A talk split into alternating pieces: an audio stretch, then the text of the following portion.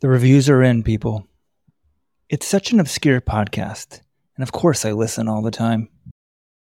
That's the ex boyfriend of Kate Cadet, our guest last week in our new segment, Spouses of the Fast and Famous. If you're a spouse, boyfriend, girlfriend of someone fast and famous, you want to be on the podcast? Email us, call us. You can always reach us 1 844 Let's Run. And you need to rate us right now. Go to iTunes, hit the five stars, leave a written review. We never tell people to rate us, but that's what you need to do. Five stars only, people. Spotify, wherever you do it, just make sure you're spreading the word. And remember, if you want to find a better running shoe, go to letsrun.com slash shoes for the best shoe reviews on the planet. And we spent about the first 45 minutes of this podcast talking about NCAA cross country. If that's not your thing, check the show notes. Jump to 45 minutes for the New York City Marathon talk, Cooper Teare talk, and a lot more. Impossible is now Usain Bolt, look at the time. The Europeans say that he hasn't really been in a war yet, but this boy's got utter belief in And somehow she's found the acceleration.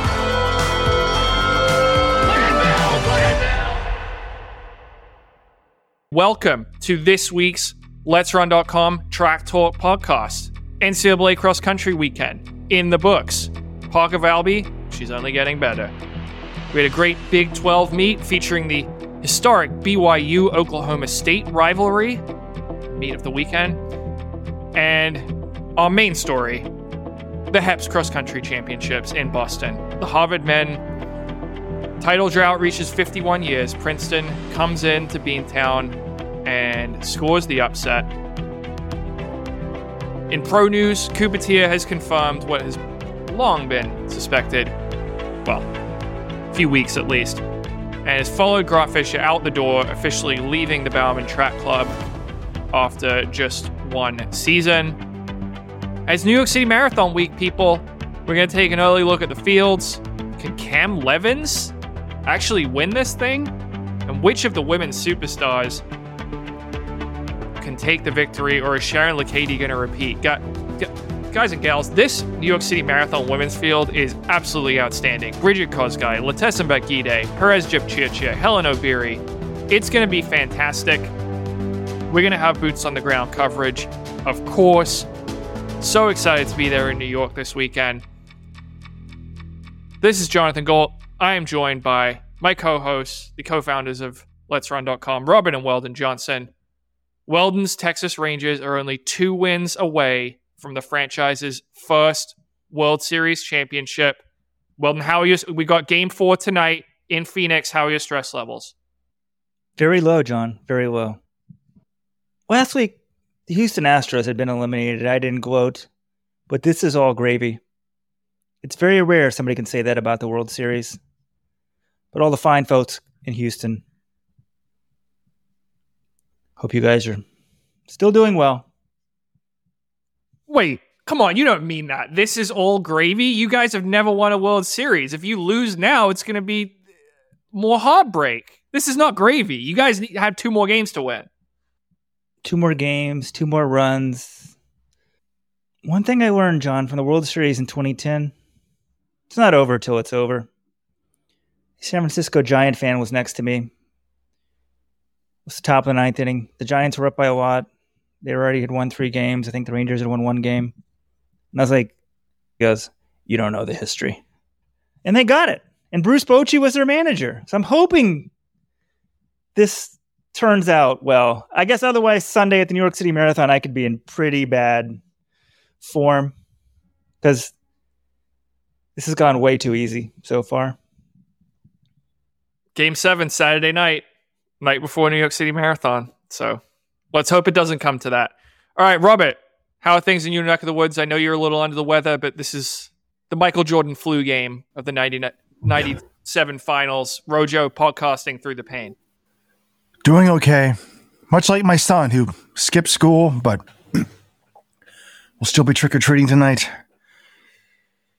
I've skipped out on all my responsibilities, but I'm still doing the podcast because I'm super pumped.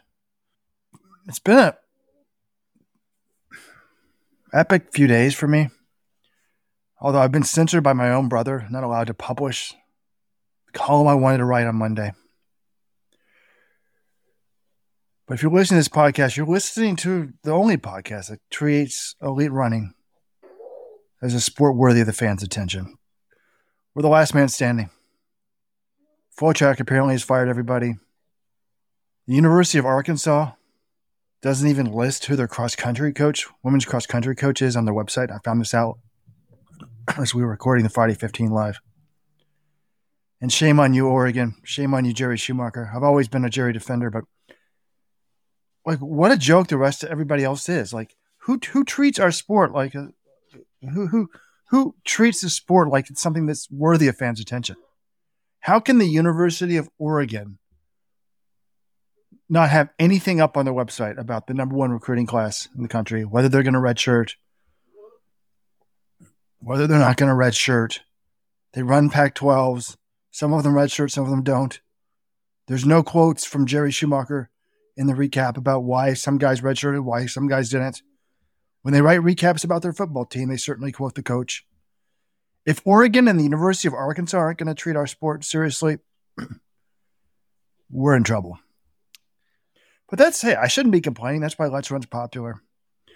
We give you what you deserve, people. We treat this like a worthy sport. But I don't know, man. Like, is it really going to kill Jerry Schumacher to respond to Jonathan Gault's text when he asked him, "Hey, why did you not run Simeon Birnbaum last week?" When he t- texted him at the beginning of the season, "Hey, can we get a few words about the team this year?" Silence. I mean, well, it wasn't John, silence. He he declined to the interview at the start of the season. I, I don't understand these people. Like, do they really think that doing the interview somehow hurts the team? I don't Like- think Jerry thinks that. I think he's just not interested in talking about himself and doesn't really enjoy interacting with the media. So unless he's obligated to do so, why would he? I mean, Robert, the reason we might still publish this article, I think the reason Weldon didn't really want to publish it is just it's kind of just like a little, little some gripes and like complaints you have, like, oh, I wish, you know, I, I'm I don't think they're totally unfair observations, but I think he's concerned it comes off as a little like whiny or just complaining. But I do think you've got a point. Like, I don't understand why Arkansas wouldn't have that coach listed on their website. And with Oregon, I mean, I don't view it as the Oregon website's job to, you know, explain every single thing going on with the team. They're kind of a biased source of information, but I do think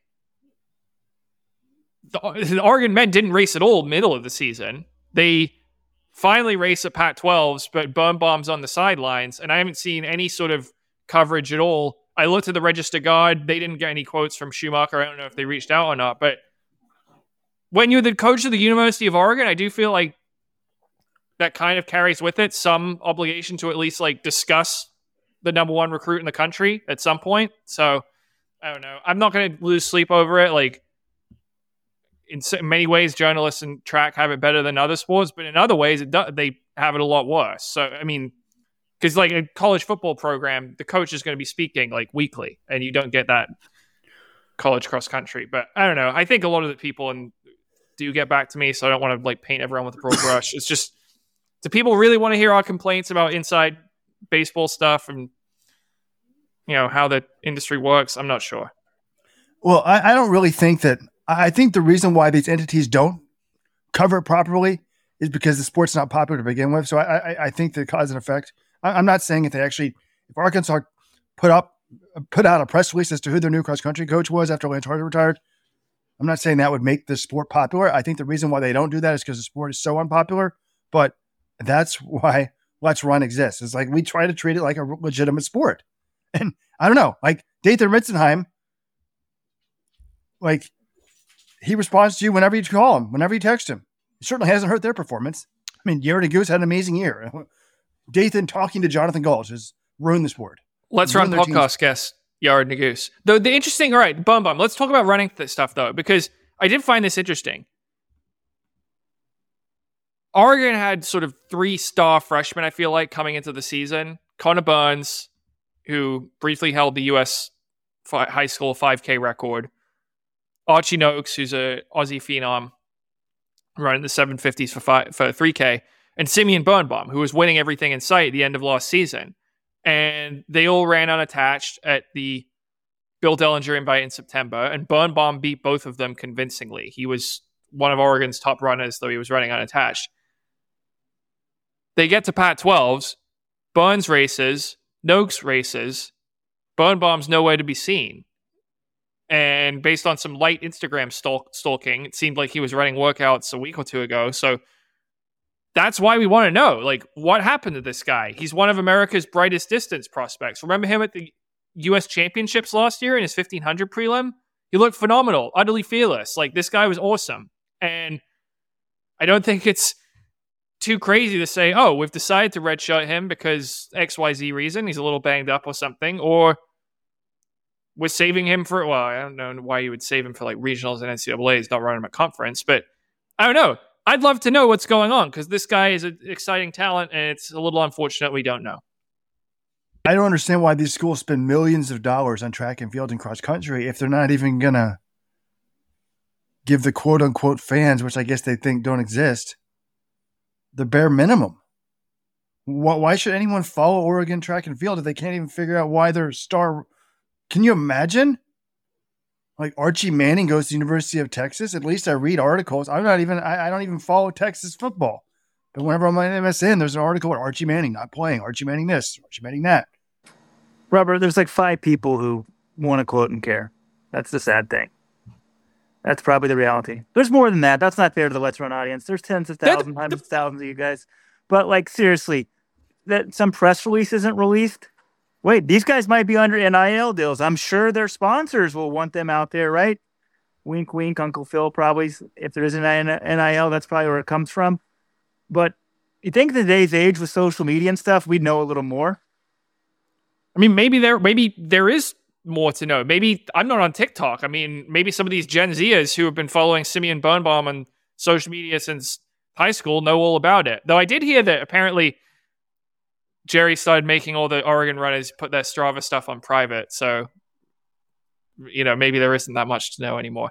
I don't know. We've probably spent way too much on this topic. Let's talk about some running stuff that actually happened. Now, if you want the full breakdown of conference weekend, in the NCAA, you got to join the Let's Run.com supporters club. Let's Run.com slash subscribe. Robert and I broke it down on Friday. Had a lot of fun. That was when most of the conference meets were. So we don't have to totally rehash it, though I think maybe we should talk about Parker Valby in a minute. I do want to talk about the one meet that we didn't, well, two meets we didn't discuss uh, on Friday because they happened on Saturday. One of them was the Big 12 meet at Oklahoma State. Sorry, not at Oklahoma State, featuring Oklahoma State. It was at Iowa State. Quite cold, chilly, Ames, Iowa. But it was awesome. We had some top 10 teams squaring off in both the men's and women's races. And I came away pretty impressed by the OK State men and the BYU women. The men's race, OK State's going up against BYU, who's ranked number three in the country, they pasted them 25 to 55. I mean, one, two, five, eight, nine. And this was with the guy we thought that was their best guy, Dennis Kipengedic, their new Kenyan star who won the Cowboy Jamboree earlier this season. He didn't have a good day. He was only 14th. And they still totally dominated. But you look at who they've got. I mean, Brian Musau wins it.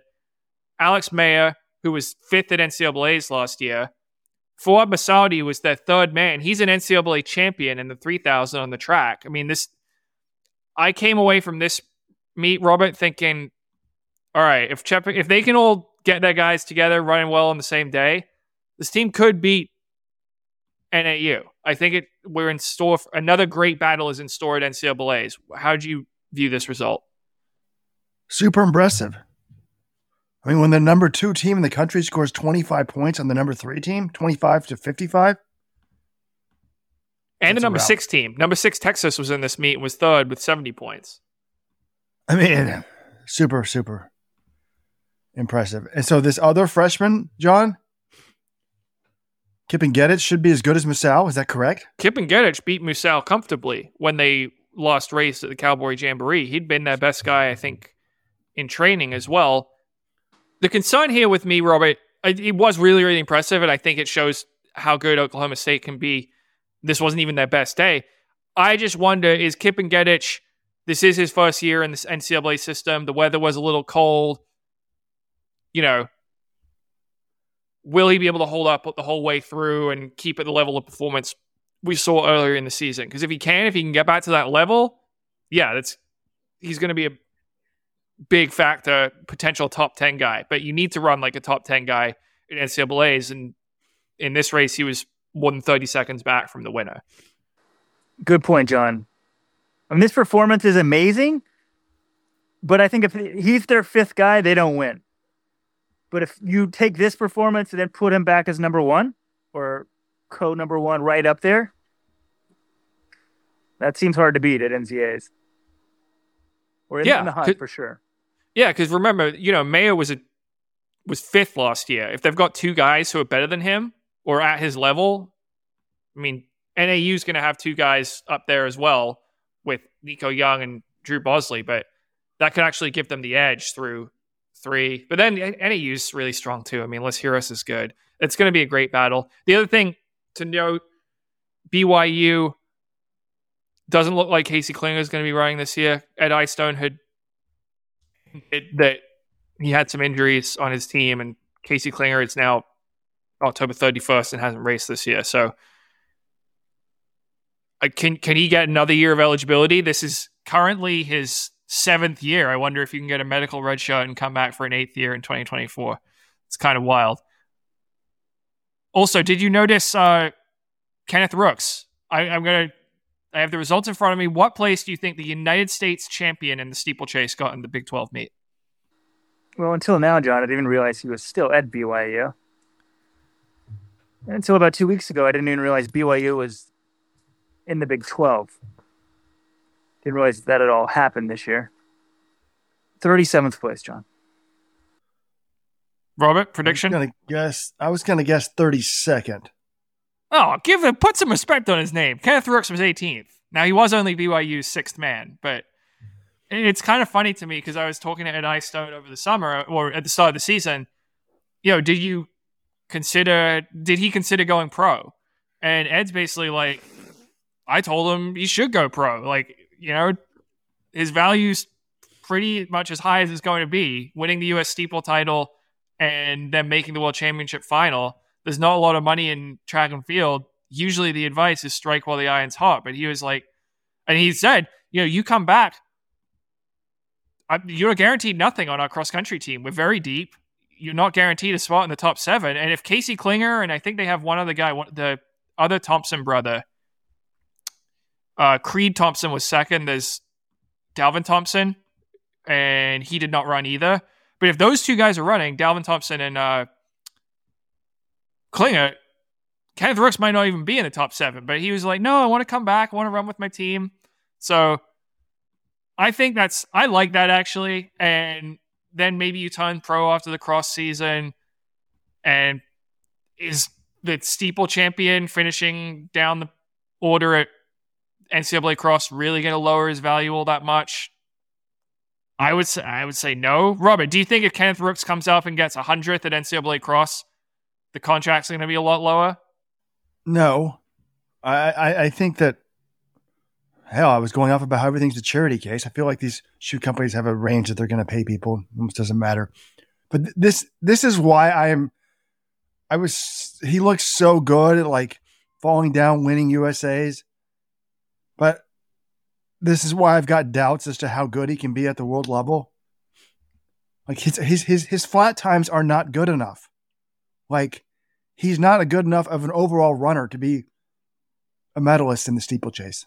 That that's my take on this. Like Evan Jager, people say, "Oh, the steeple's only for people who can't do regular events." You know, that's not true. Evan Jager is a world class five thousand meter runner, and he's one of the best steeplechasers. Um, Girma, right? How sick is he in the flat three thousand? World indoor record holder.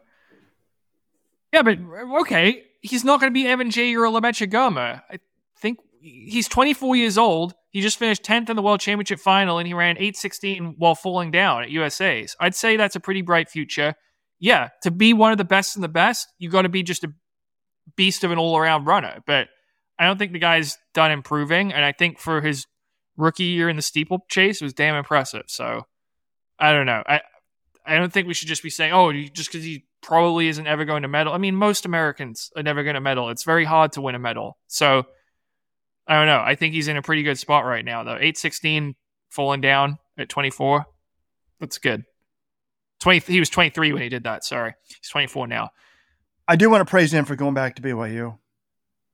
Like, it's so much fun to be on a college cross country team. You can never get that back. When you die, you don't take the money with you. I guess you can leave it to your kids. And we know the BYU guys have kids, lots of them. All right. Looking at the women's race, again, same showdown BYU, Oklahoma State. This is going to be a good rivalry moving forward. I mean, the Big 12 actually is going to be a great cross country conference because Colorado's coming in next year and Iowa State often has pretty good teams. They were NCAA runners up two years ago. So, yeah, this is going to be a very tough conference to win. And we saw it on Saturday. BYU, number three, BYU, 35 points. Number six, Oklahoma State, 39 points. These two are both potential podium teams. Continue to be impressed by Coach Diljeet Taylor and BYU. Just, you know, they lose some women and they just rebound every year. They, it's like a production line out there in Provo. I'm impressed by the way they were able to turn over the team. I mean, Carmen Alder, who won the pre-nats meet, was only the third woman in this race, finishing in seventh, but they got good runs from everyone else pretty much, and they end up taking victory. Oklahoma State goes one, two, five though. They, they Oklahoma State had three in before BYU's two, but the depth of BYU was superior. Taylor Roe, who was the NCAA runner up in 2020, the NCAA 3K champion in 2022. She gets the win, her first run of the season. Encouraging to see her back. 1935 for the 6K course. Billah Jepkirui, her teammate, second. Lexy Halladay-Lowry was the top BYU woman in fourth. For me, the big result here was Jenna Hutchins, former high school phenom, enrolled in BYU early, then didn't do anything. People go, oh, she's going to never do anything. She was only 197th last year at the Cowboy Jamboree. But DLG's been patient with her. And now she's the second BYU runner. Sixth place overall. Talent doesn't go away. But I really think that we have this idea now in women's running, and I think it's the correct way to view it is expect a plateau. Your body changes, whatever. It's not going to be linear. You're going to hit a rough patch. Don't freak out about it. Don't try to fight it with an eating disorder. That's not going to work. It's going to backfire. And then hopefully, you know, you can come back on the other side better than ever. Kind of like Katelyn Tuohy did here, you know. Obviously, I don't know if Alberto Salazar Mary Cain, if he hadn't tried to like get her to lose all that weight, would she have ever been great? I don't know. I'm not convinced she would have, but I definitely think that that's not the way to, right way to do it. So I'm really glad to see her doing well and running pretty good. Yeah, I mean to be fair to Jenna, she'd been running pretty well for most of this year. She ran 15:35 back on the track in March, and this year had been running you know, as one of BYU's top women. So this is basically in line with what she's been doing. But yeah, like you said, Robert, she goes to BYU and she kind of disappeared for a year, and we're like, what happened to her? And no, turns out she's still doing pretty well. So that is good to see. That was Big 12s. Okay, the other meet we didn't discuss because it happened on Saturday was the meet that's near and dear to our heart, the Ivy League Cross Country Championships, aka the HEPS, held in Franklin Park for the first time. Yours truly was there. Robert, we had some Let's Run podcast listeners out there. There was one Let's Run shirt, guy also named John. Met him. He drove up from Connecticut. He was a Marist alum. Could have gone to the the Marist conference meet, and instead decided he would go out with a friend to the Heps, see what it was all about. Uh, bumped into another listener who chatted with me, and you know, just he was a runner for Air Force. He was at the meet, so some new actual neutral cross country fans, Robert, drove up to watch the Ivy League cross country championships on a Saturday afternoon. This is a, a rarity that you would have someone who's not related, not alum, an alum, just a fan of the sport. Like I love to see it. So these randos came to the meet, but your old college buddies you were texting in town didn't bother to show up. John, is that correct? One of my old college college buddies showed up, uh, and then my best friend from high school, who also lives in the area and is coaching cross country now at the high school level, he showed up. He was impressed by the meet. I mean, anyone who showed up, this is about as good as cross country gets. The weather, little, I, it was beautiful for just spending a day out. For cross country, it was a little warm. It was in the mid 70s for Boston. It just feels sacrilegious to have the Heps held in such conditions. But Franklin Park looked gorgeous, and the racing action on the men's side was phenomenal because, as we said, Robert, coming into this, Harvard's ranked number seven in the country. I think it's the highest a HEP squad has ever been ranked in the poll era or the data they have for the coaches poll, which is dating back to 1995. My Dartmouth men, of course, were 86 and 87 NCAA runners up under Vin Lananna. But in terms of like modern HEPS teams, this is one of the strongest we've ever seen. But the question is Harvard has some great front runners, but Princeton is pretty deep team. And Harvard beat them soundly at the Wisconsin invite. But Princeton always shows up for the HEPs. There's an intensity of that meet. And it was broadcast online for the first time, I believe, on e- or on ESPN for the first time. They actually had the ESPN broadcast. There's a big video board at the finish, which I'd never seen at the HEPs before either. And it was back and forth. I mean, Princeton got out to an early lead, 3.1K split. They're up 24 67. I was like, oh, wow, they've got everyone in the lead pack. Harvard, what are they going to do? It? Are they throwing it away again? But then by 5.1K, Harvard had pulled in front, 43 52. And then the final split before the finish, 6K. So they're getting into the final loop. Princeton was ahead by one point, 42 43. And it was really, Harvard was running 2 3 4 at that point. It was like, can that back end hold up? Or is Princeton's pack going to pull this out? And Princeton moved up a little bit. Harvard fell back a little bit. It was Princeton 40, Harvard 43 at the end of this one. The back and forth action, Graham Blanks wins it easily, but you could tell afterwards they were doing an interview. He was kind of down in the dumps because the team didn't win. And that's what it's like in college cross country. This is, you know, the team scores matter. Harvard now they have not won since 1972, and I was telling we were talking afterwards, Robert. If you're not going to win with this team, are they ever going to win? You know, Princeton instead gets the three-peat. But what was your take on this thing, following it from afar? My take is just spending way too much time on Ivy League cross country, boring our listeners. But this was like one of the best HEPS cross countries ever, Robert. I mean, if we're not going to mm. talk about this one, when are we going to talk about it? Well, as the former voice of the Ivy League, if I had been on the broadcast, I might be treating it more seriously. Now, this was the perfect result for me because one, family friend Graham Blanks wins the individual title. Two, my alma mater wins. Although I spent 10 years of my life rooting against my alma mater, and me and my two best friends in college all bonded over our disillusionment with running in college. So there's an angst when it comes to Princeton track and field for me, but this was perfect because I think the Harvard coach Alex Gibby is a fantastic coach, but he hasn't won a title. I think this is his seventh year, might be his sixth year. Now this they, is great won, for me. They won the women's title for the record. John, I don't care about the women's running. I'm caring about the men's running. That's what I coach. So if Alex Gibby can't win at Harvard in seven years, maybe he can make it ten and then I can feel validated I never won at Cornell.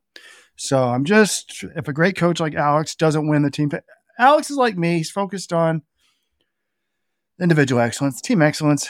Eh, it's not really that important. But no, I, I, did think like, wow, it's 51 years. I mean, Yale's never won. I think they won like before the Ivy League existed. They won in like so, I think 1942 was the last title. So now look, Princeton was 15th in the country. It, it was Princeton ran a great race, and if they do that, you can't afford any slippage. And Harvard, that number five guy, Acer Iverson, he was fifth. You know, this guy has believe he's a former individual HEPS champion. So that's not a disastrous race, but you, you lose a couple points there. And then at four and five, they, yeah, Acer Iverson is the defending champion. He was first last year. He only got fifth. They lose a couple points at four and five, but Princeton ran a great race, and I think you have to tip your hat. But one of my bigger takeaways, just from the weekend, this result and, and the Big Ten result when Wisconsin men dominated, the regular season doesn't mean anything. Remember, Princeton's the team that we are ripping at the beginning of the year because they took their 800 meter runners to their Harvard Yale Princeton meet, had them jog in the back and embarrass themselves. And Wisconsin at their own Nuttycombe home meet didn't run three of their top five, and they're both the conference champions. So we just got to accept what it is. Like you can blow off the entire season. All that matters really is conference and nationals. Oklahoma State now, too. Need- they ran a intra squad meet instead of doing Nuttycombe or something, and they ended up winning the Big Ten, sorry, Big Twelve men and second in the Big Twelve women. And I'm not saying Nuttycombe's not important. It gives you, you know, it's fun to look at and it gives you the large points. But for the, for the big guns, well, the only thing that really matters, I mean, it's true, is conference championships and national championships. Now, obviously, you got to qualify. So, well, Nenny Hep's thoughts Yale fourth place on the men's side. I mean, I there were multiple people telling me, "Wow, good run for Yale." You know, aren't they usually a conference doormat? They were. Were you happy with this result? Top half finish. That's insulting, John. That's insulting. It's pretty good. Could have been third. I'll take it though. Could have been either one more point. I think we would have been in the bottom half. Well, speaking of insulting, I, I, my Cornell team was third, and I had alums, including my All American Bruce Hyde, who was conference champion, regional champion, Northeast Runner of the Year, one spot behind Ryan Hall in Nationals. He's texted me, wow, is this the best finish since 1999 for the Cornell men? I was like, what are you talking about? We were the runner ups 2007. When I was there, my entire team was a HEPS champion. So my own alums didn't appreciate what I did, John. God. Wait, your entire team was a HEPS champion. You were the only second in the Ivy League. Is this the 2005, sorry, 2004 Wisconsin of HEPS teams? You guys should have won and choked, or is it you just got beat by a better team? They weren't all champions at the time. Does that make any sense? Oh, okay. So some of them were future champions. Okay. Yeah, looking it up, only one was a champion at the time. He was a senior. Then we had two juniors who would win their senior year or two of them were champions. Two weren't. Actually, I lied. Not all five were HEPS champions. One of them was a three-time NCAA qualifier, but never won a HEPS. Okay, we've probably what? Exceeded our HEPS limit for the year. Well, Weldon, last thing before we move on here. Maia Ramsden won the women's race, by the way, the NCAA 1500 champion. She uh, took that victory comfortably. Harvard team title there. Thank you, John. I had to step away. I, I, could hear crying from outside a couple blocks away, and it's like, is that my kid? And it was. But we probably should have done this podcast differently. We have a lot of foreign visitors. We have people not interested in college cross country. When I'm taking college cross country, people want to know big picture stuff. The more casual college cross country fan, which I'm going to slot myself in that category, they want to know how the names did. To me, I just was thinking, wow, how did the young brothers do? Lex and Leo Pac 12. So I went and looked it up.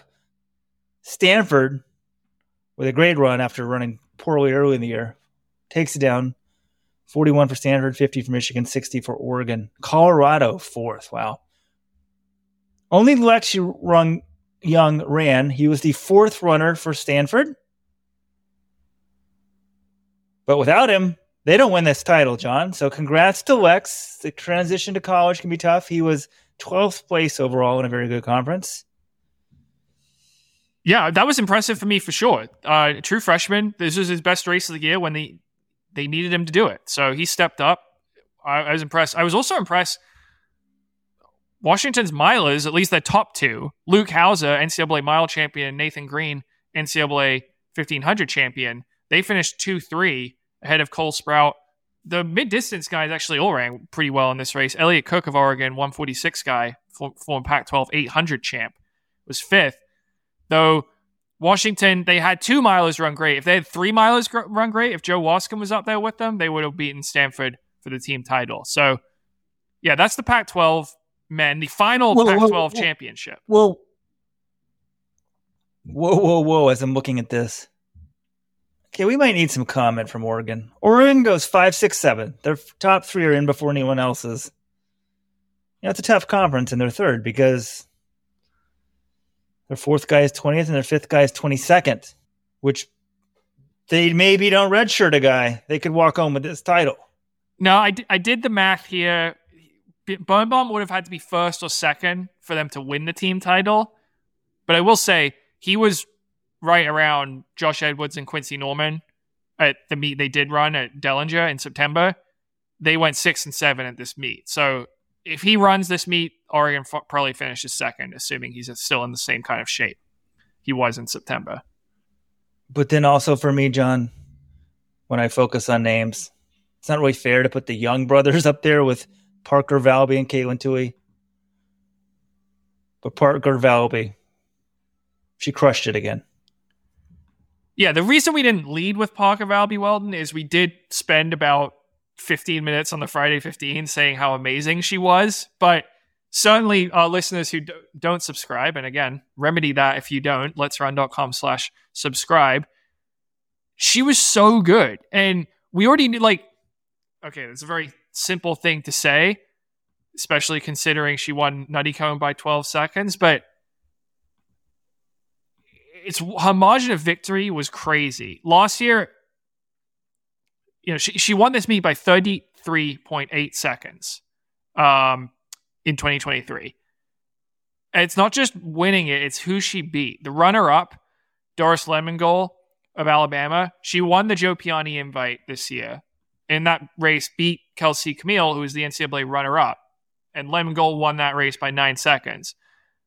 Valby beat her by 33.8 seconds. The third placer, Hilda Olemomoi of Alabama, was sixth at NCAA's last year, has run 15 17 for 5K.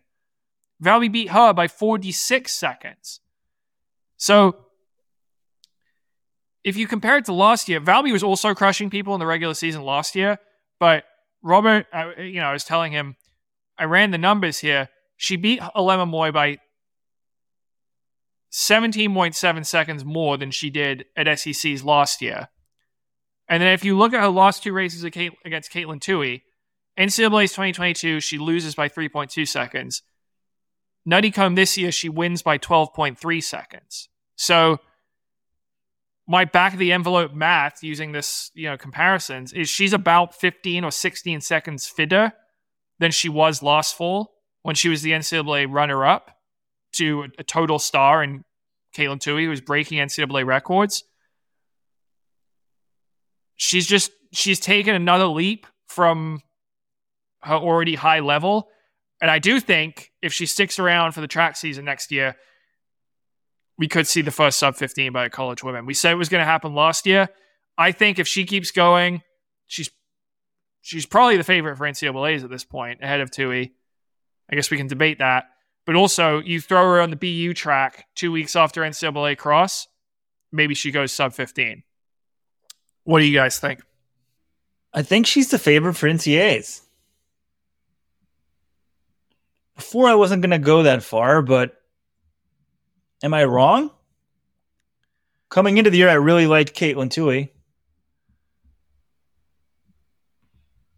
She's done pretty much everything right except for NCAA Outdoors last year. Progressed very nicely. Kind of thought I would still see that progression. Maybe we are, but I think Valby's a step ahead. I think so. I mean, again, she beat us by 12 seconds head to head. The one thing I would say for Tuohy, and you can say this for Valby as well, but Valby's season lost spring didn't go as late as Tuohy's, who ran at USA's, is Tuohy. Yeah, Tuohy was racing until July, and I think they maybe might have eased her back into things. And you know, if she she won ACC, she wasn't challenged in that race. If she keeps getting better, maybe she improves a little bit more than Parker. You know, can you make up that 12 second gap in fitness over five weeks? I think maybe. And we know she has a better kick as well. But from what I've seen so far, Parker is operating on a very, very high level. And I think we saw at Wisconsin, she's strong enough to just drop Tuohy. So I'd give her the nod as the favorite right now, but I also I think Tuohy's probably the only person who can beat her. And that sometimes can run you into trouble because I remember going into NCAA's in the past and saying, "Oh, it's a two-person race. Only one of these two can win," and then someone else will surprise, or the runner-up won't actually be the person. The runner-up it'll be someone else. But I kind of do see it this way. I think the only person, like Doris Lemngole, is one of the best runners in the country. She just got beaten by 30 plus seconds. Like she could be a top 10 NCAA finisher. Got beat by 30 seconds.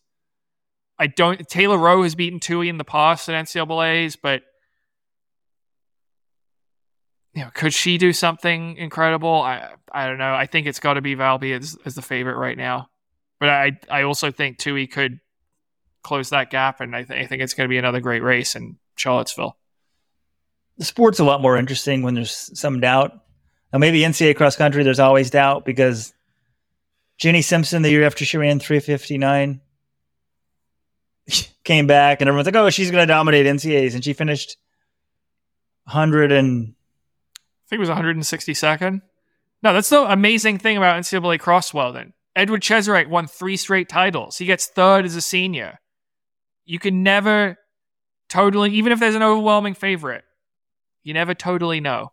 So that's why we love this meet. But I think it's also great. Tuohy and Valby, you've got we've been following these women for a couple of years now. They've had some back and forth. They haven't raced actually all that much because Valby was at her indoors, didn't run at NCAA's. Tuohy did not run against Valby at NCAA outdoors because she didn't run well in the 1500, was basically exhausted. So they've only squared off a couple times in NCAA finals, but they went 1 2 NCAA outdoors in 2022. They went 1 2 NCAA cross in 2022. I think they're going to go 1 2 at NCAA cross in 2023, but the order is still TBD. The other wild thing about Valby, she runs like three times a week, sometimes two, according to her coach, Will Palmer, on the SEC broadcast. It's insane to me that you can be this good, that you can be so far the best cross country runner in the country by quite some distance. And most of it is accomplished through tr- cross training and then maybe a couple workouts on the ground. It, it's kind of stunning, but it shows you just how big a talent she is. But it's still crazy. Even big talents, like I guess maybe things are changing. Grant Fisher cross trained for a lot of the summer and ends up running 725 an American record for 3K. I mean, if you're getting that volume, is this changing what we know about distance running, or is this just a couple super talented athletes? I was just seriously about to say that last ask that question. Coaches, athletes, whatever. If you've got a theory on this, call us one eight four four. Let's run. Email us podcast at LetsRun.com. Because I'm just amazed. She seems to be getting better not running. Grant was a little bit surprising to me, but he was already at a high level. And so, okay, you cross trained for four months. I mean, excuse me, like four weeks. You can quickly get back to your fitness. Then he was running a lot. She's never running a lot. So I'd be interested in her cross training regime. And I wish I had adopted it. When I didn't run, I like freaked out and tried to cross train like a maniac and actually got injured more my senior year doing it. I couldn't walk. I rode a bike so hard. But I'm just maybe she's doing it a really smart way, or maybe she's just a mega talent. We already know she's a mega talent, but maybe she's a mega talent. I don't know. Like it's just crazy. It, it doesn't It doesn't add up. You I shouldn't be able to run this fast without running that much in practice. I mean, Robert, you're the coach among us. Does Parker Valby make sense to you? Not really, because I am to the idea that maybe we should train more. Like a cyclist trains like five or six hours a day, a runner's only two. But when I asked John Kellogg, like, why don't we ride a bike for four hours after running for two? He's like, it needs to be specific to running to build your running economy. So it doesn't make a lot of sense. I think we should have started the show with some other topics more interesting than cross country, which we'd already done in the Friday show. But I guess a lot of people didn't hear the Friday show. But while you guys were discussing that, I was on the forum. A couple interesting message board posts that I wanted to bring up this week. I was trying to figure out which ones they were, remind myself, and I found a new one. It's related to this weekend's action. We're going to break down the New York City Marathon in great detail on Friday from New York after we had a chance to talk to the athletes. But we'll do it some now. But did you guys see this?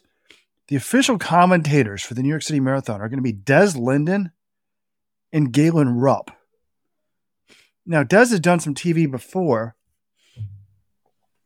but Rupp is an interesting choice because he's been famous for being shy with the media. He's not really known as an outgoing guy. Doesn't have a lot of history at New York. How many times does he run New York? I always thought he should run New York, given his Alberto Salazar success there and his cross country prowess. It's weird to me. Like Rupp always is running the Chicago in the fall most of the time, but he never got the American record. Which how is that possible? Because he ran Chicago a lot of years when they didn't have rabbits. But anyways, I was surprised by this news that Rupp is going to be on the broadcast. Like you said, not really known for his interviews. He's going to be on the lead men's moto, which is even more surprising. Like he signed up to stick on the lead motorcycle, being driven along for like 26 miles. It could be 40 degrees and windy. Doesn't really sound all that fun.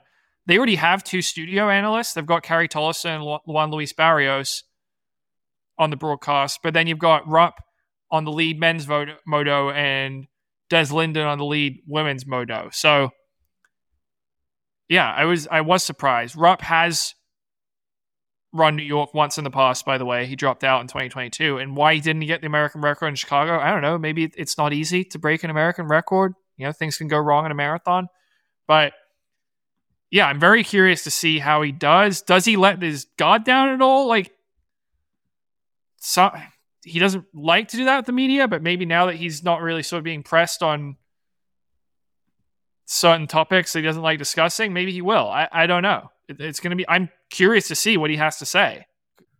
and Juan Luis Barrios is an interesting choice too. Like, do most people know who that is? Like, I knew, oh, he's a good Mexican one, right? Even I had to look him up. He's 40 years old, was seventh in the Olympics and eighth in the Olympics in the 5,000 in like 2008 and 2012. But his PB is 1309. He's like a 210 marathon. I run a bunch of marathons. But no, but what's interesting to me about this thread is the Des Linden. I don't know if, I, if hatred is the right word, but she did not like the Nike Oregon project. And when Dathan Ritzenhein joined the Hanson Brooks project, this message board poster is like, look, she was very upset about that because she thought that the group was tainted. She didn't want Dathan Ritzenhein as part of her group. The Hansons always prided themselves on being a clean group. She's like, how can you hi- hire someone who came from the NOP?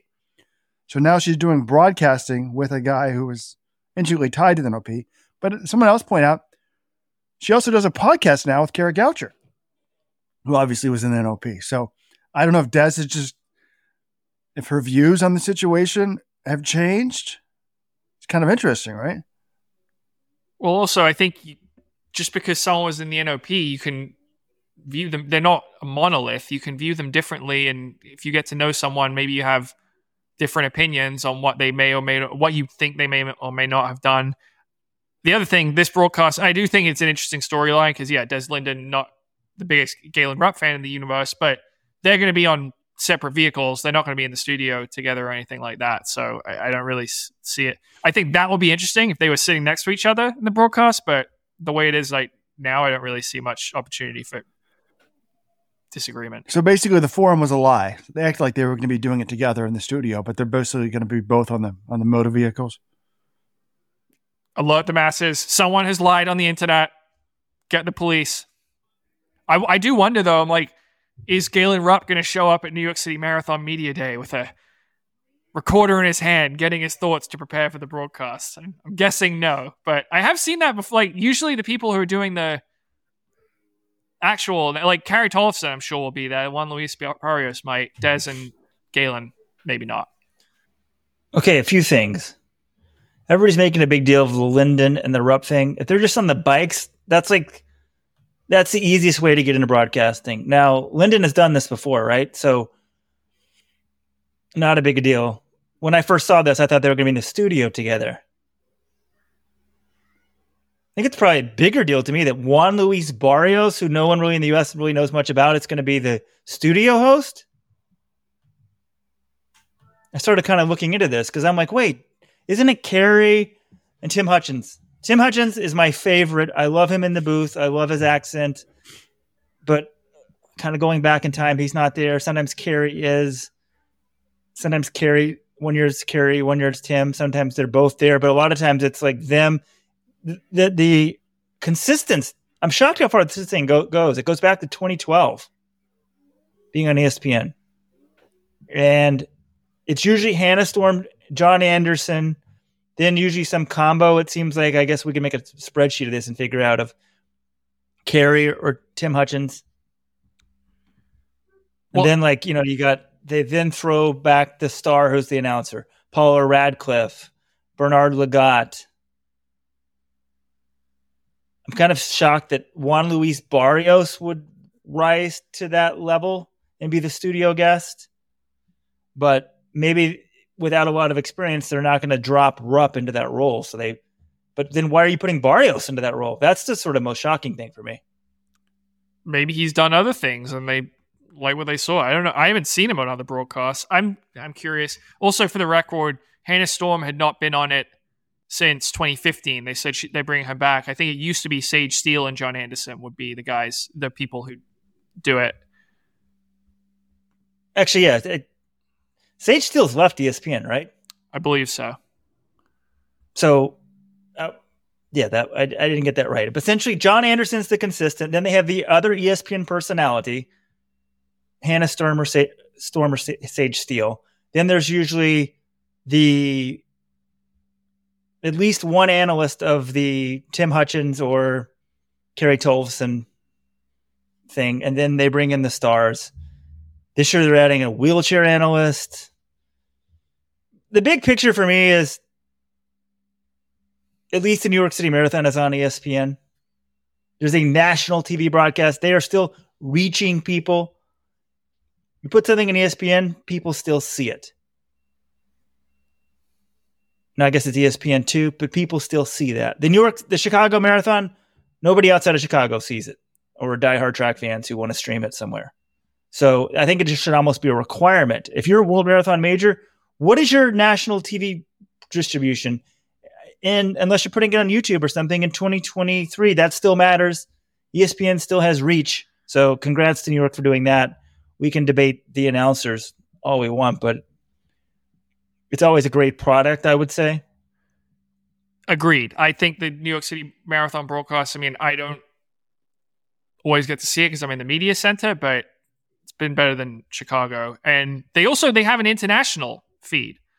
They've got Paul Swangard, Dina Castor, and then Ali Feller doing reporting for them. That's good. That's what I asked for for, for Chicago. I'm not saying don't have NBC f- five show the race locally. That's fine, but like give us an international feed that's kind of just more focused on the pro events or not focused on the local storylines with these you know fan sections at the halfway line or anything like that while the world record's about to go down. Like if you want to do that for your local broadcast fine.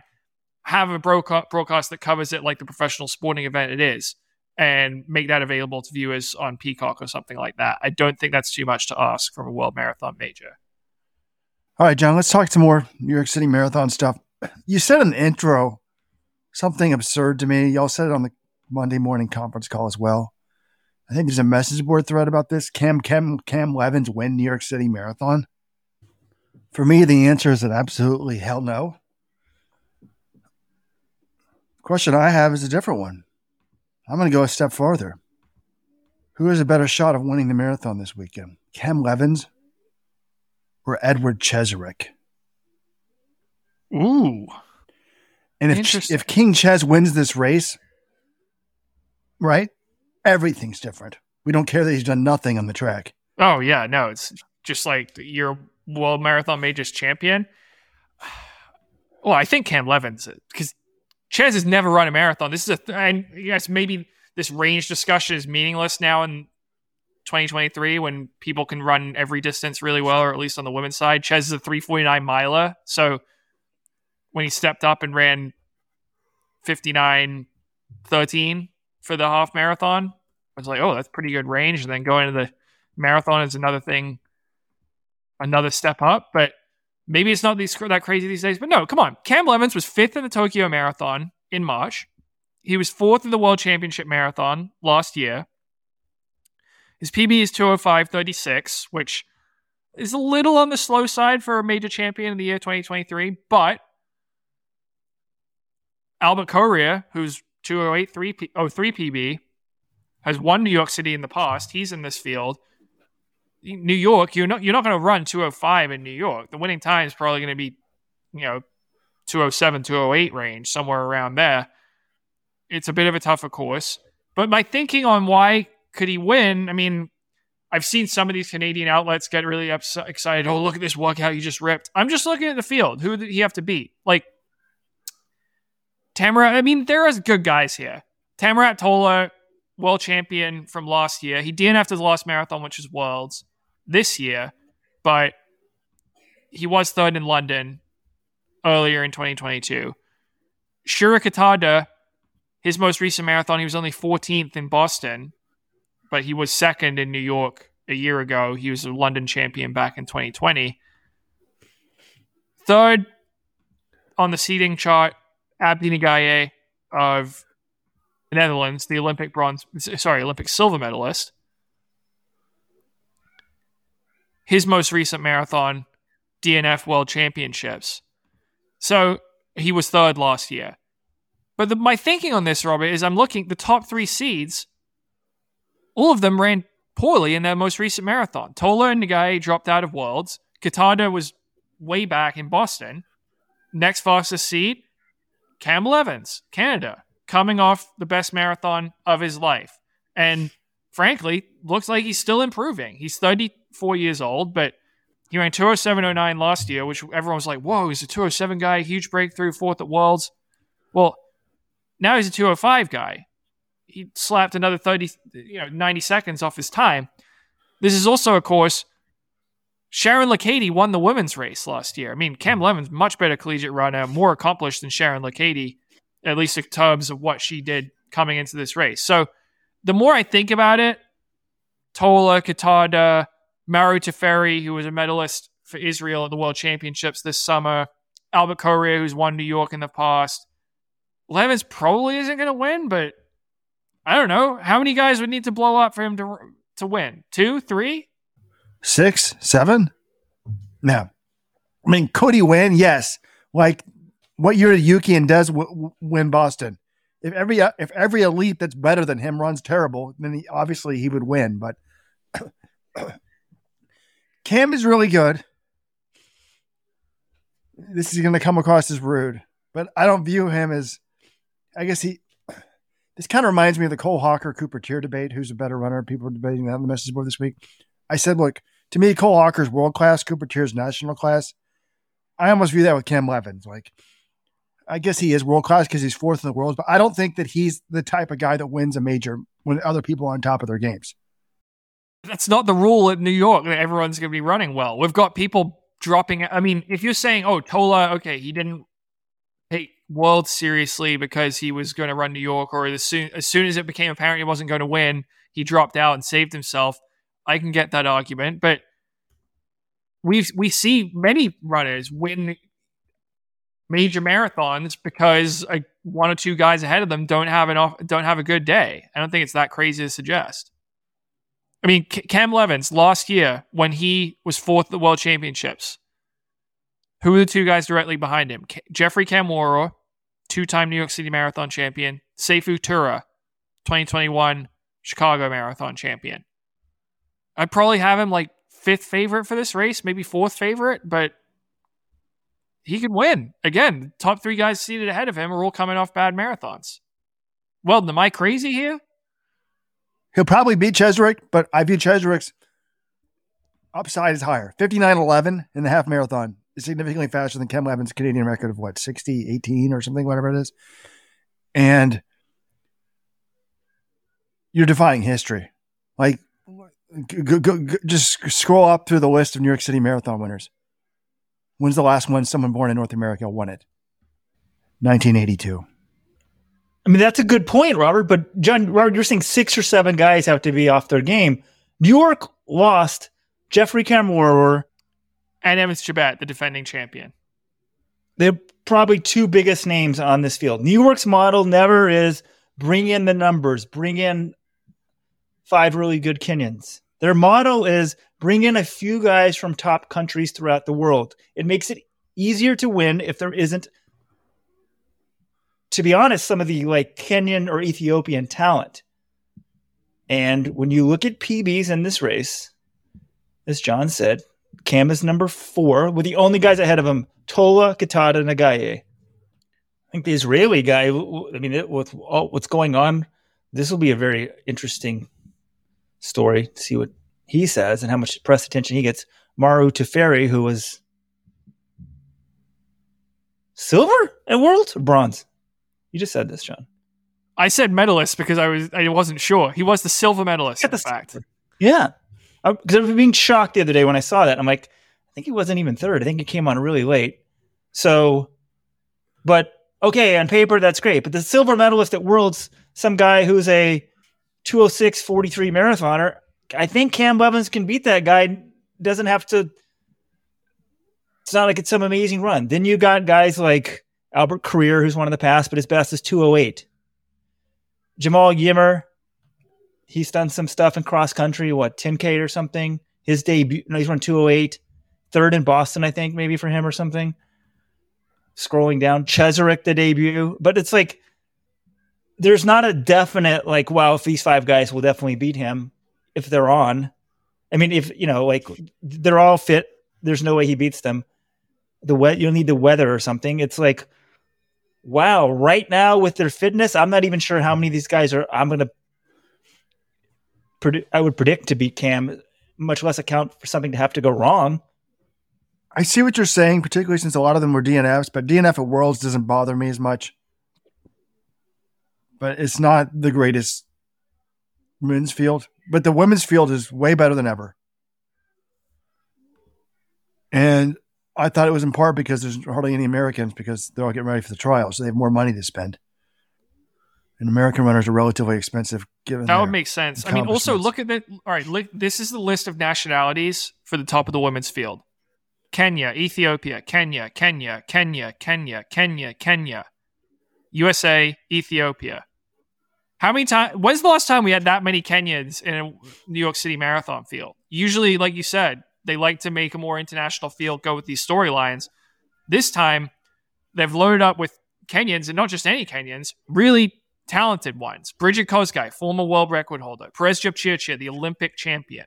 Edna Kiplagat, two. T- I mean, marathon royalty has run one New York, one Boston, one London. Hellen Obiri, Boston Marathon champion.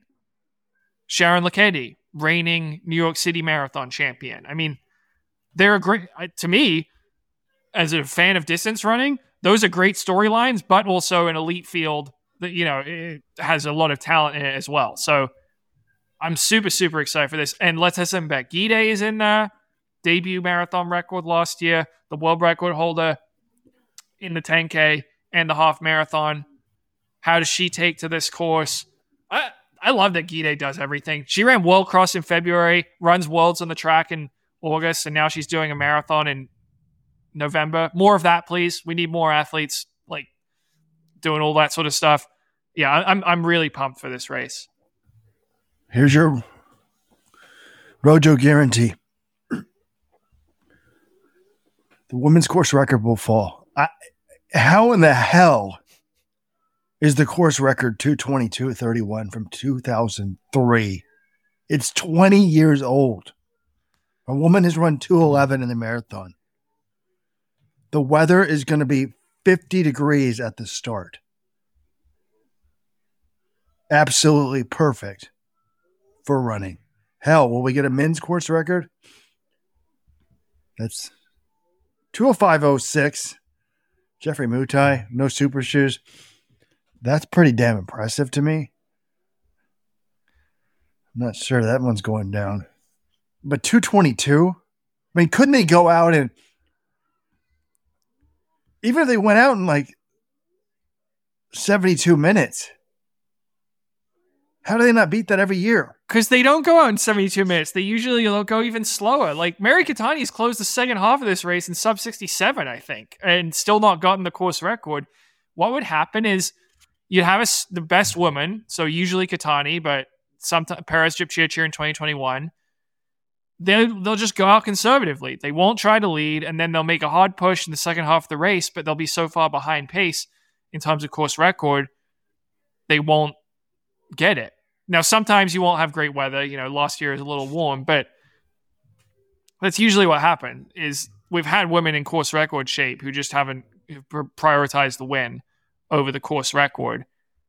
I do think it will probably go down this weekend. But then, then the other thing is, you've got that massive bridge at the start. I feel like that just throws off everyone because instead of just getting after it early and saying, okay, let's lock into pace, you get thrown off by that uphill first mile on the Verrazano Narrows Bridge, and then there's the downhill second mile, and then you're just like, wait, what's the pacing? You know, people are just like, ah, forget the pacing. I'll just hang around, then I'll make my move later. I don't think you see many dedicated course record attempts, and I kind of think it could be that way again this year. Again, Kosgei, Gidey, Jepchirchir, Obiri, they might just all be looking around at each other and be like, well, I'm not going to be the one who's going to be the sacrificial lamb here. You, you take it. And that could result in a slow time. Ultimately, all it takes is one of them to say, all right, I'm just going to pick it up a bit. And then who knows? They're all running like, you know, 219 or something. So could, I do think the course record will fall, Robert, but we've been saying that for a while now. To me, they should have rabbited races and non-rabbited races every other year, kind of like Comrades is up and down. It'd be interesting, and they should have a bigger course record bonus. It's only hundred thousand dollars for the win and fifty thousand dollars for the course record. Like they need to do what Boston does: huge money for the win. So it's all about your appearance face. There's no incentive to really go for broke. I'm not that bothered about the course record, though. One of the things that's nice about the New York City Marathon is we don't dwell on the time. It's just about who can race and who can win. Like I, the course records in Boston, it's cool, but I'm not thinking like every time, oh, we need to see a course record. I'm like, who's going to win the race? So that I kind of like that about New York. I don't worry so much about the time. I like to see people trading blows and trying to drop each other on the bridges or in Central Park at the end of the race. That's what's fun to me. One thing about me, I'm, I'm the only person that's willing to criticize these wheelchair purses being made equal to men, the regular runners' purses. It's not equal for the win, but the course record's the same. It's fifty thousand dollars. And to me, there's just so many more runners. There's millions of runners in the world. There's probably a few thousand wheelchair racers. But also, my, theory is to help the TV broadcast. You have one wheelchair race a year, a super wheelchair race. Of having one at all the majors and you have to do the TV and messes it up, just have one mega race, combine all the money. You won't mess up your TV broadcast. But last year was a warm day. So the times were slow, right? But the both wheelchair races, records, course records still went down. Just shows you how different the sports are. All right, looking at this women's field, I want you guys to tell me who are you most excited to see out there? Because we've got a lot of different things going on. We've got Brigid Kosgei, the former world record holder, but has had injury issues the last few years. She DNF London this year, her last marathon finish, Tokyo 2022, which she won in 216. Letesenbet Gidey, this is her first marathon since her debut in Valencia last year. Her coach thought she was in 212 shape, could eventually maybe break 209, 210, which we viewed at the time as like, oh, that's crazy. Now maybe it doesn't seem so crazy. What does she do at marathon number two? We've got Peres Jepchirchir, who five, her, she won like five in a row until getting beaten by Sifan Hassan in London this spring. But she won Boston in 2022. She won the Olympics and New York in 2021.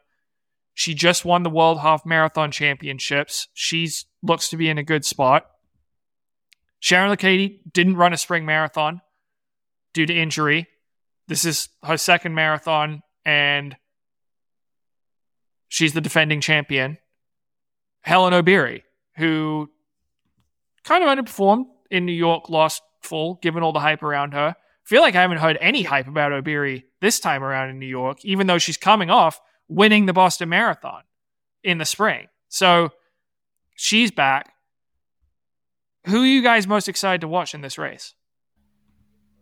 It's a trick question, John. I'm most excited that this is what one, two, three, four, five people. That these five studs, I'll throw Lokedi in there because I got her down a rung. Are going head to head in New York the same year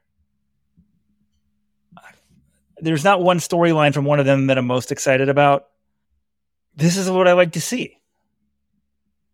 This isn't, oh, usually New York has oh, two pretty big stars or something. There's four really big female woman stars here, plus the defending champion.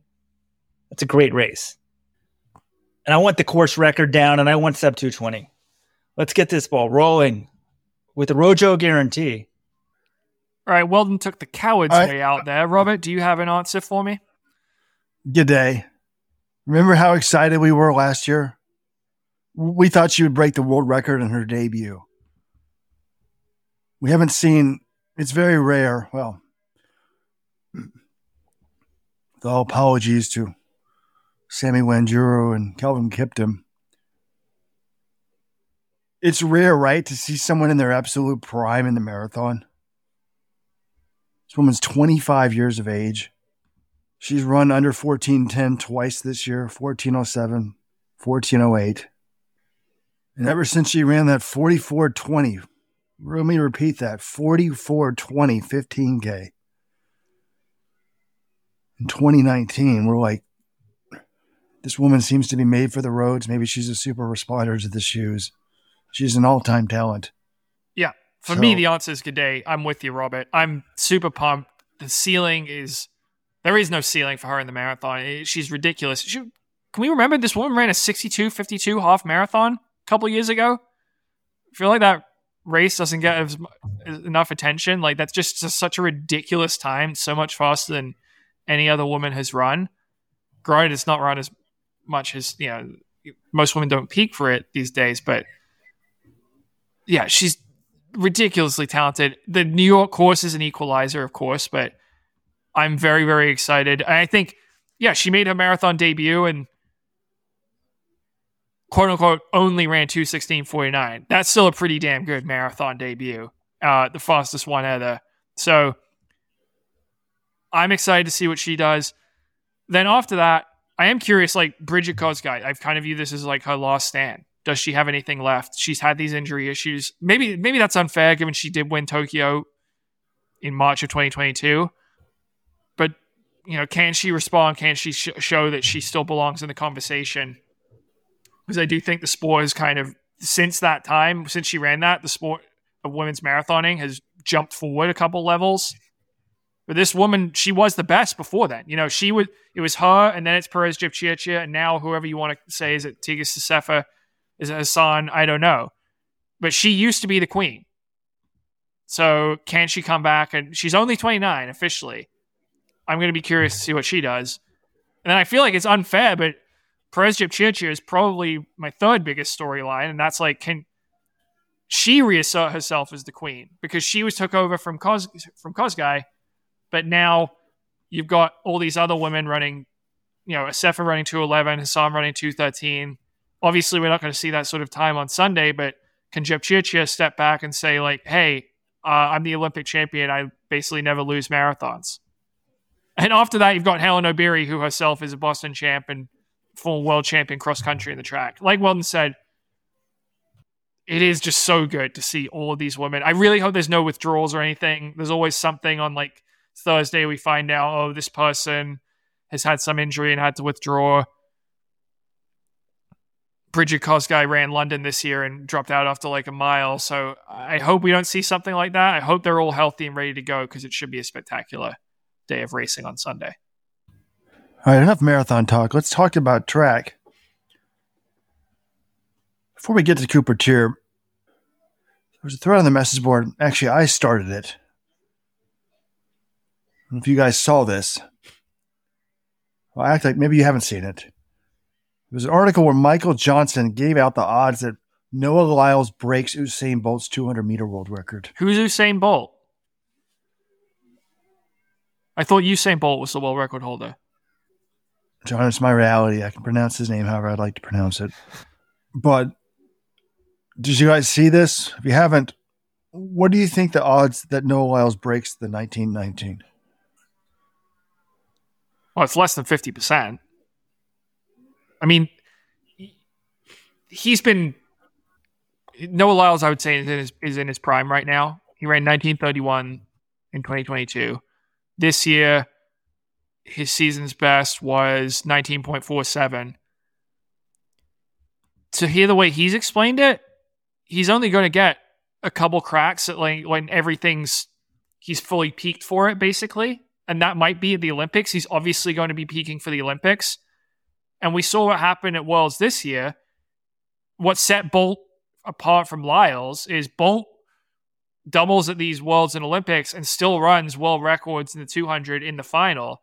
Lyles doesn't, well, I guess when Lyles has only doubled at one major championship, but his time in the 200 was, you know, only 19.52 this year. And if you're peaking, you know, if he's going to be his absolute best shape, it's probably going to be for the Olympic final. He might be tired from the 100. So, and that's even assuming he can get into sort of 19.1 shape.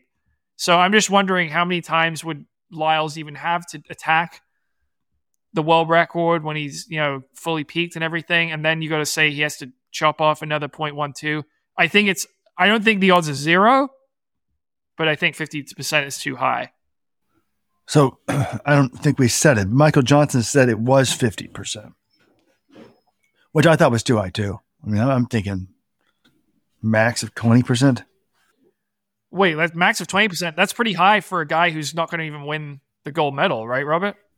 I forgot. I've got to root against him to do poorly so he can be vindicated. I just don't, he's not as fast as Bolt for 100. Now he's more consistent, I guess, at 200. Doesn't he have the most sub 20s in history? My just my thinking on this is is if he couldn't get it in 2022 when he only had the 200 to worry about at Worlds and was you know sort of absolutely peaked for it, I don't see why he would get it in 2024 when he is coming back off the 100. But I don't know. Maybe he turns into Shericka Jackson, who's suddenly able to start running her best times in the 200 after she's already got the 100. We know it can be done but Lyles has been he's admitted, you know, for him it is a lot coming back to run that sixth race in four days or whatever it is. Some athletes like Jackson and Bolt don't seem as affected by it. They're able to run personal best. So yeah, that's that's kind of why I say no because when he's going to be in his absolute shape, best shape, he's going to have the hundred in his legs already. Also, because nineteen nineteen is just really effing fast. So Lyles pulls off the 100, 200 double, and now what? Two months later, we think less of his chances to break the world record in the 100, the 200. I mean, it's crazy. Robert doubted him in the 200, said he wouldn't win the Olympics next year. Michael Johnson thought we were crazy. And it's still a possibility in all of our minds. What do you mean think less of his chances? I don't think less of his chances to break the world record. I probably think they're higher than they were before the 2023 before given that he's showed his dominance the world championship but i just didn't think they were that high i didn't think they were 50% to begin with and i don't think they're 50% now We didn't run as fast this year in the 200 as he did last year. So even though he won the 100, I think I might put his chances at the 200 world record as being lower, but I know one thing for sure. Noah Lyles proved a lot of people wrong this year. So can we get a check-in with robert he kind of you know joked about it but we're now closer to the olympics than when you made your prediction i think you made it before the start of 2023 or something you know you might have made it at the end of 2022 how confident are you in that call like do you think noah lyles is now the favorite for paris you, you want to back off or are you going to double down I think I made it in 2021. I'm not confident. No. The whole reason why I was saying Noah Lyles was not going to win the Olympics was A, he didn't win in 2021. And B, there's these younger guys that seem to be the future coming up. Maybe I actually wrote said it when Knighton ran 19.4 at age 19, 18. 18 But Knighton to me kind of took a step back this year. Is that fair to say? Well, in terms of time, in terms of season's best, yes. In terms of fa- finish at Worlds, he got the silver, and he, as opposed to the bronze in 2022. I would say he timed his peak better. You know, he won his first U.S. title. He got silver at Worlds, but his fastest possible time was slower.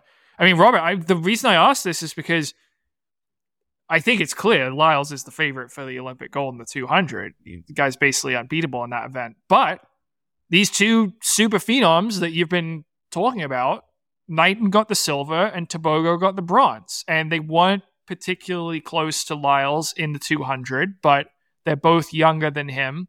And if one of them makes that breakthrough that Bolt did from 07 to 08, maybe they do turn the tables. So you, you do have, there is still something to your argument, even though Lyles is the clear favorite at this point.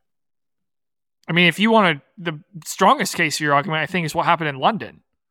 Lyles ran one of his best races of the year, and Tebogo was actually gaining on him and ran 19.50 in that race. Tebogo, who was had just turned 20 years old. Correct. I'm just worried Tebogo. Not sure how professional his setup is. He seems kind of carefree guy. Got to be all in here to get this. I think their talent probably bigger though. So I'm feeling pretty good. I'm still feeling good. 0.23 behind at the Worlds. One of them can do it. Okay, Robert, any other message board topics you want to hit, or should we go to Cooper Teare? Cooper Teare. I don't know if there's all that much to note on this because we already had a conversation about Cooper Teare leaving Bowerman a couple weeks ago. We kind of, when the Grant Fisher news broke, we kind of knew this was coming, and now Teare has said he's one and done with the Bowerman Track Club. This one I view as less surprising as Fisher, though, and I put it uh, because you could tell USA's there was clearly some frustration, source of disagreement about whether to train more as a 1500 runner. Cooper had he had a very enlightening, candid interview, I think, after he failed to make the team in the 5000, which I appreciate. And he didn't make the final in the 1500 one year after winning the US 1500 title. That obviously is a step back. But he said there were a couple things. One, going up to altitude for you know six weeks before USA's, he didn't get to race that much, and then what happens in the 1500 prelims? He's eliminated in part maybe because wasn't used to being in those race situations that much, even though we knew he was fit because he ran 332 in May. And second, you know, he asked Jerry, he said he asked Jerry for more 1500 workouts and he got a couple, but I think he would have preferred a little bit more sharpening, speed specific stuff to help his confidence going into this meet. So he said back in, I think, February at BU, Teare views himself as a 1500 guy. Jerry, I think, views him more as a 5K guy. And if they're not on the same page with that, uh, it might be a source of conflict. Cooper was pretty brief in his exit statement. He didn't sort of prov- provide a reason, but unlike the Fisher situation, I think this one we could kind of tell this maybe wasn't the best fit for him. Now Fisher is left. Looks like Ben Thomas is kind of getting the band back together in Blacksburg with Cooper Cole Hawk. Well, Cole Hocker never left, but does seem like Cooper Teare is going to be going over there to join them. Go back to the coach who coached him to the NCAA and US titles. I, I understand the move. I think he could be good under Jerry, but I think if you want to be, you don't you don't want to be questioning yourself or your coach or your training or anything going into an Olympic year. And I think for Cooper Teare, that means going back to what he knows, which has been Thomas, the coach he's had the most success under. Now that it's official, it seems obvious he'd leave. But if there's doubt in your mind whether this guy is the right coach for you, and there's a nice shiny object that was your previous coach, seems like it's pretty easy to go back to it. I wonder if we're going to get Sinclair Johnson this 2022 season for Cooper next year.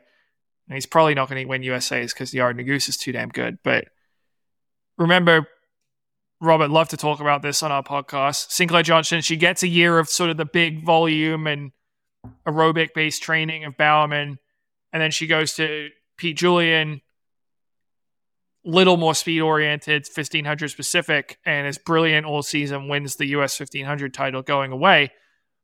Cooper Teare, it's not as if he didn't run fast. He ran 332, which was a personal best for him, and 734 for 3000, which was also a personal best.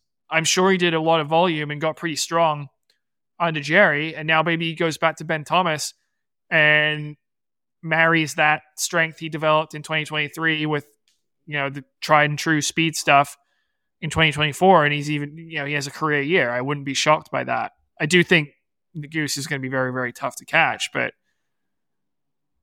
it'll be interesting to see how it develops. I'm, I'm excited. And to be to, to be clear he hasn't officially said he's relocating with ben thomas but that is what is assumed at this point It's tough, man. He might be on that list of greatest Americans never to make an Olympic team. I know he won USA's last year, but look at the 1500 list. Nagu- John, can he catch Nuguse? No. i didn't sit i didn't say that but You were debating it's going to be tough to catch. Well, what if Nuguse is Nuguse is one of the best milers in the world? i know Huck Teare's one of the best milers in the U.S. But Nuguse, he's not as good as Nuguse. Hocker, he's not as good as Hocker at 1500 either. Remember at NCAA Indoors when Hocker won two races, including beating Teare in 3000 after coming winning the mile when he was Teare was fresh, Hocker was tired. So that's two guys, and then I think the third spot in the 1500 would be Teare who ran 332, Kessler who ran 332, or Centrowitz.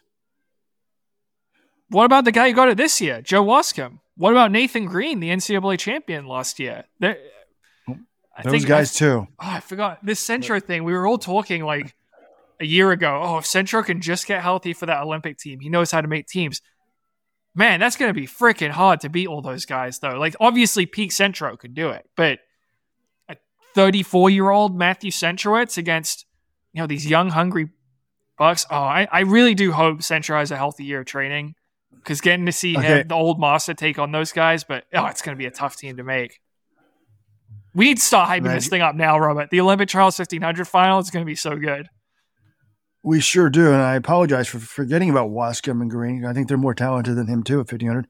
But then f- I see why Jerry's pushing them towards the five because, okay, this year USA's here's the top five: Nur wins it, Chelimo second, McGorty third, Klecker fourth, Teare fifth.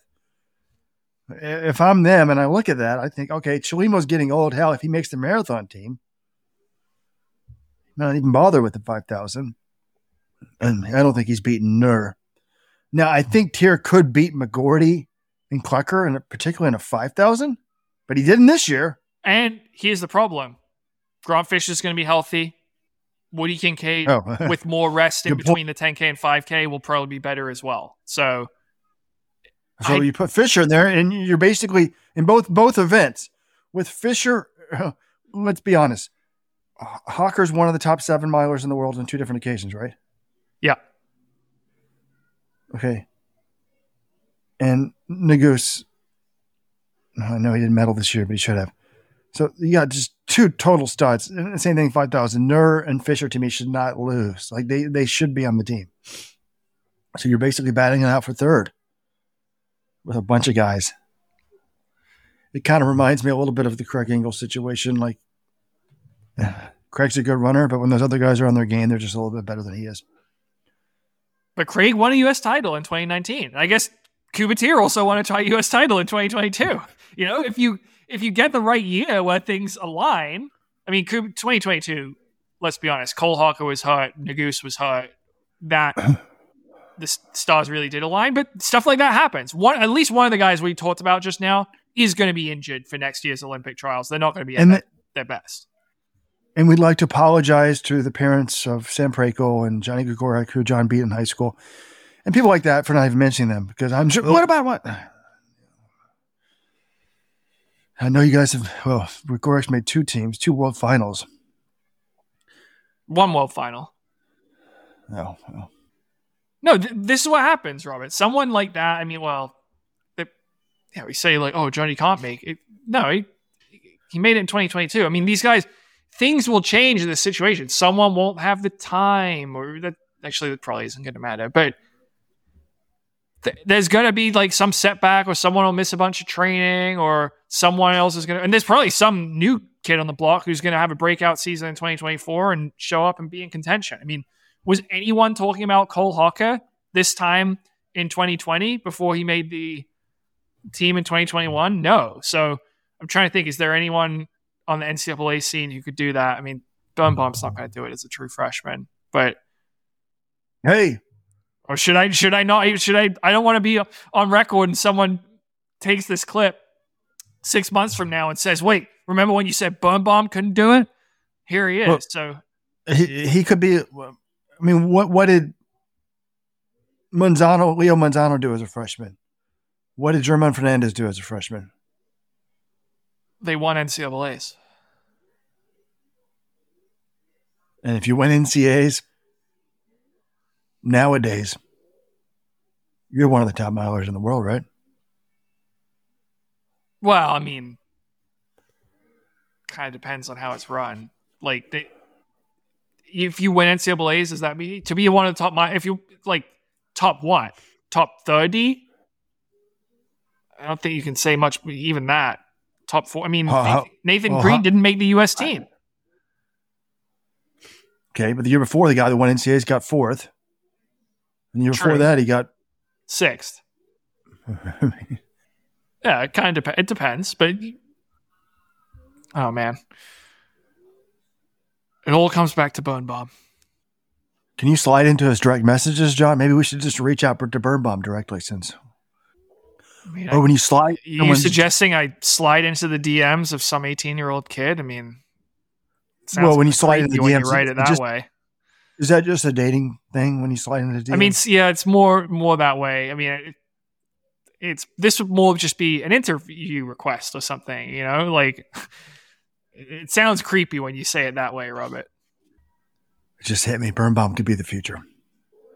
Okay, I think that's going to do it for this week. Thanks everyone for listening. Mem- remember to rate and review if you haven't done it already. Spotify, iTunes, whatever podcast platform you use to listen to our show. Five stars only. Give us a comment. Share it with some people in your life. You know, force your friends to listen to it on a long road trip. I, I don't know. You don't have to do that. It's kind of lame. But if they're running fans, they might like it. So give it a shot. Might. Oh, might, yeah. John. They will like. If you're a running fan, you will like it. Yeah. Share the podcast. Remember, if you need a better running shoe, go to betterrunningshoes.com or LetsRun.com slash shoes. The reviews are amazing. I got some data science showing you what the top rated shoes are on Let's Run. John, I will see you at Press Day in New York. We'll have a supporters club mega New York City podcast. I wonder if we should do it Thursday or Friday. If you want that, join today, LetsRun.com slash subscribe. Save 25%. There's a code on there for 25% off. Robert, are you coming to New York? Don't even know this. No. Is it possible I have COVID? Is that still a thing?